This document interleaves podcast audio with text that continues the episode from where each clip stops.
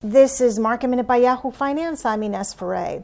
The Dow gained about 98 points today, eking out a record close. The S&P 500 ended just a few handles short of its record close on Friday. The Nasdaq ended down about six tenths of a percent.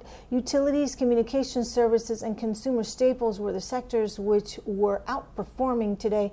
Meanwhile, energy, financials, and consumer discretionary were underperforming.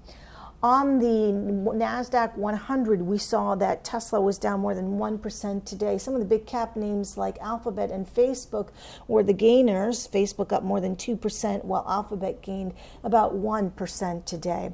Amazon was picked as a top pick by JP Morgan Chase.